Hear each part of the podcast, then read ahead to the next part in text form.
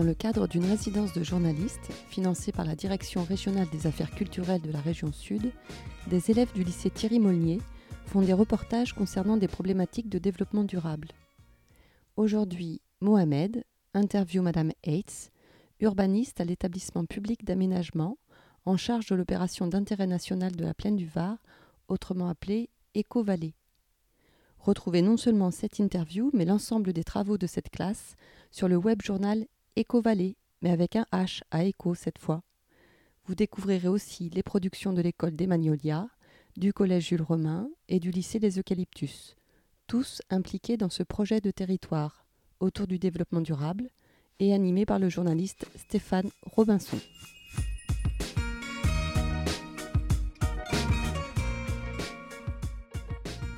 Bonjour, je me présente Mohamed, élève de la seconde 10 au lycée Thierry Monnier. Euh, je vous laisse vous présenter. Alors, je suis Rebecca Heitz, je suis urbaniste à l'établissement public d'aménagement euh, qui est en charge euh, de gérer l'opération d'intérêt national. L'opération d'intérêt national s'étend sur 15 communes, de l'aéroport de Nice jusqu'à Bonson, le long de la, de la plaine du Var. Et il y a 10 000 hectares. Sur ces 10 000 hectares, on est en charge à peu près d'aménager 450 hectares. Donc une part finalement très faible du territoire en fait euh, total de l'OIN. Et le reste, ça va être déjà l'agriculture, à, quoi ou bah, Alors le reste, c'est les villages perchés, c'est de l'agriculture, c'est aussi des terrains sur lesquels on ne fait pas forcément quelque chose parce qu'il y a énormément de concentration des risques euh, naturels euh, où ils sont déjà occupés, mais en tout cas, il n'y a pas véritablement d'enjeu à ce jour sur le reste du territoire. On se concentre, on concentre l'argent public sur les parties les plus, les plus efficientes en fait. D'accord. Et euh, sur votre projet, il y aura plus de logements, de bureaux Comment ça va se passer? En fait, euh, alors mis à part euh, les deux opérations situées à Gatière et à Saint-Genès, où là on a des opérations principalement de logement, parce que c'est des communes qui sont carencées en logement social au regard de la loi SRU. Le reste des opérations, notamment sur Nice avec l'opération de Grand Arenas et de Nice Méridia, c'est des opérations en fait qu'on appelle des opérations mixtes. Et en fait elles, elles sont complètement si vous voulez, euh, on a du, logement euh, social et libre, on a des bureaux, on a de, l'hôtellerie, on a des entreprises, on a de l'université. Donc l'idée, c'est vraiment de faire une opération mixte, euh, telle qu'on peut la trouver en fait sur une ville classique, en fait, lambda. On concentre tout au même endroit, en fait, pour pas faire des villes qui vivent que le jour et pas la nuit. Et il y aura des loisirs, des projets alors, euh, les loisirs, euh, alors sur Grand Arenas, les loisirs à proprement parler, euh, je ne sais pas vraiment s'il y en aura. Après, il y a des commerces, il y a de quoi en fait faire vivre, si vous voulez, le, jour, la nuit. Il y aura peut-être des restaurants, il y aura des choses comme ça. Après, en, loisirs purs, je ne sais pas. Sur Méridia, par contre, là, il y a des choses qui sont prévues.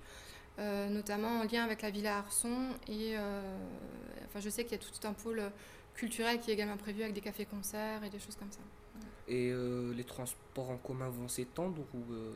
Alors là, les transports en commun, donc les transports en commun, en fait, c'est la métropole Nice Côte d'Azur qui, les gère et qui en a la compétence. Donc nous, on travaille avec eux euh, en lien, mais c'est eux qui en ont la compétence. Et donc aujourd'hui, en fait, ce qui est prévu pour les transports en commun, c'est donc c'est la ligne 2 du tram, puis la ligne 3, puis la ligne 4 qui ira jusqu'à jusqu'à Saint-Isidore, voire jusqu'au Carrefour. Et après, à terme, un jour peut-être, on aura euh, un lien plus fort entre euh, les collines et euh, le tram pour que les gens des collines puissent aussi aller prendre le tram. Parce qu'aujourd'hui, c'est des personnes qui peuvent uniquement prendre la voiture. D'accord. Il y a aussi l'extension peut-être vers Saint-Laurent du tram. Et il y a aussi en fait tout ce qui concerne les. Donc ça c'est le tram, et il y a aussi, aussi tout ce qui concerne en fait les pôles multimodaux. Euh, et notamment avec euh, les chemins de fer de Provence qui euh, normalement devraient être aussi plus utilisés. et en lien notamment après avec le tram, c'est-à-dire qu'au moment quand le, quand le, le, train en fait s'arrête, on peut prendre le train et le tram est monté. Ok, et quel est le réel but de ce projet?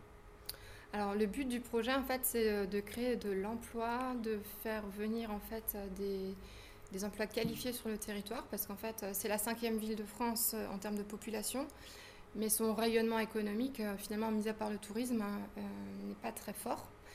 Et c'est une population qui stagne aujourd'hui, qui est vieillissante, et voire même qui a tendance à perdre en population. donc l'idée, c'est vraiment en fait de conforter en fait l'économie, de la diversifier, de ne pas la tourner uniquement vers le tourisme ou le service, mais vraiment d'en faire vraiment un pôle économique important. D'accord. On a une réelle date fin pour ce projet ou euh, c'est encore vague? Alors euh, pour le moment en fait on, est en train déjà de... On avait un, premier projet qui était jusqu'à horizon 2015. Euh, et ensuite là en fait on est en train de renégocier ce qui s'appelle le protocole de partenariat financier. Et donc là en fait on met, pardon, on met tous, les, tous les partenaires financiers en fait ensemble et on regarde comment est-ce qu'on peut travailler pour la poursuite du projet. Et donc là on est en train de retravailler dessus et on devrait pouvoir étendre, c'est au-delà de 2030 en fait pour le moment euh, l'opération. D'accord. Et euh, combien y a-t-il à peu près d'entreprises qui, qui vous aident en, en, injectant des sommes pour aider la construction des bâtiments? Alors, euh, je ne peux pas vous donner un nombre d'entreprises précis. Ce, que, ce que je peux vous dire, c'est qu'en fait, quand on monte un projet, on le présente en fait dans des salons, par exemple les salons de l'immobilier qui sont des salons ciblés en fait pour nous. Et euh, on attire comme ça en fait des entreprises. Donc il y, a deux choses. D'une part, en fait, vous attirez bah, par exemple les promoteurs. Donc euh, vous, vous, choisissez les promoteurs qui vous intéressent le plus, vous montez des concours, euh, et après les concours d'archi, etc. Donc ça, c'est une première chose pour construire à proprement parler en fait l'opération, les bâtiments.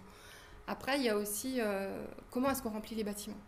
Et donc là, en fait, c'est plus une démarche économique, proactive, qui consiste à aller en fait chercher des, entreprises et des sièges sociaux notamment pour les faire venir pour qu'elles travaillent euh, ici à Nice plutôt qu'aller choisir un autre territoire. Mais donner un nombre précis comme ça, c'est oui, ça pas de sens parce fait, on espère que ça évolue à chaque fois un peu plus à la hausse. Euh, D'accord.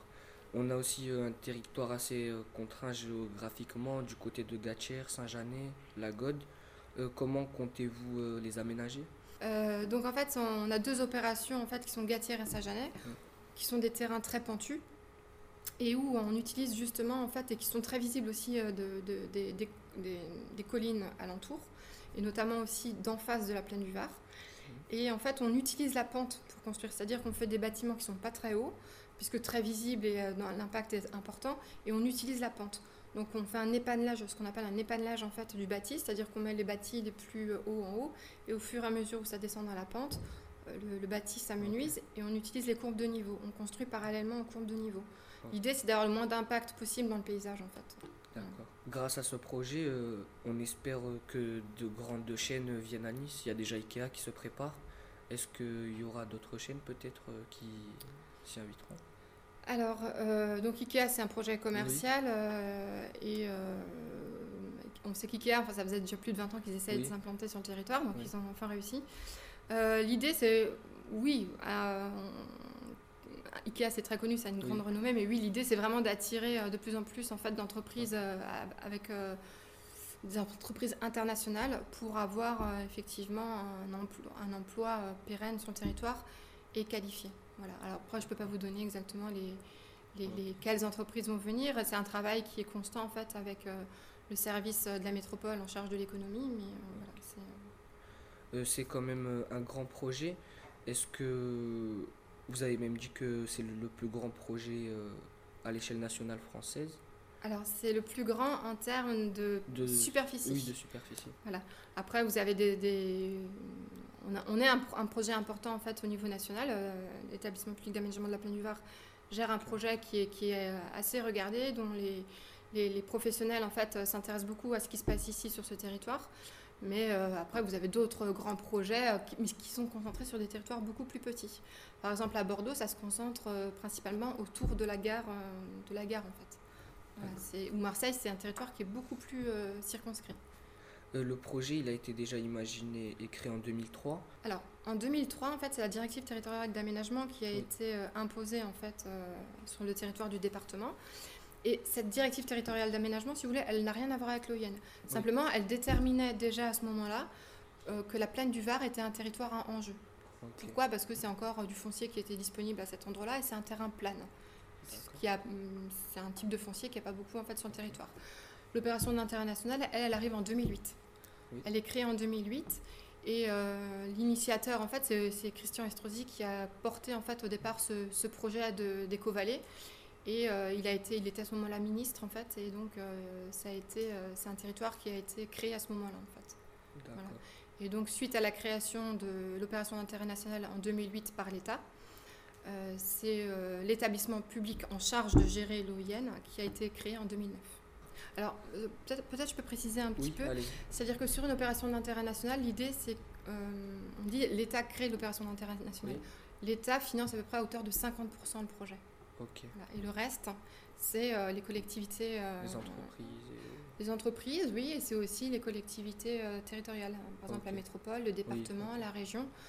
Euh, qui financent le reste en fait. Donc c'est vraiment des territoires sur lesquels l'État investit énormément en fait euh, d'argent euh, pour créer quelque chose en fait, pour le dynamisme en fait de ce territoire. Ok. Bah, je vous remercie. Merci. C'est gentil de votre part et merci encore. Merci.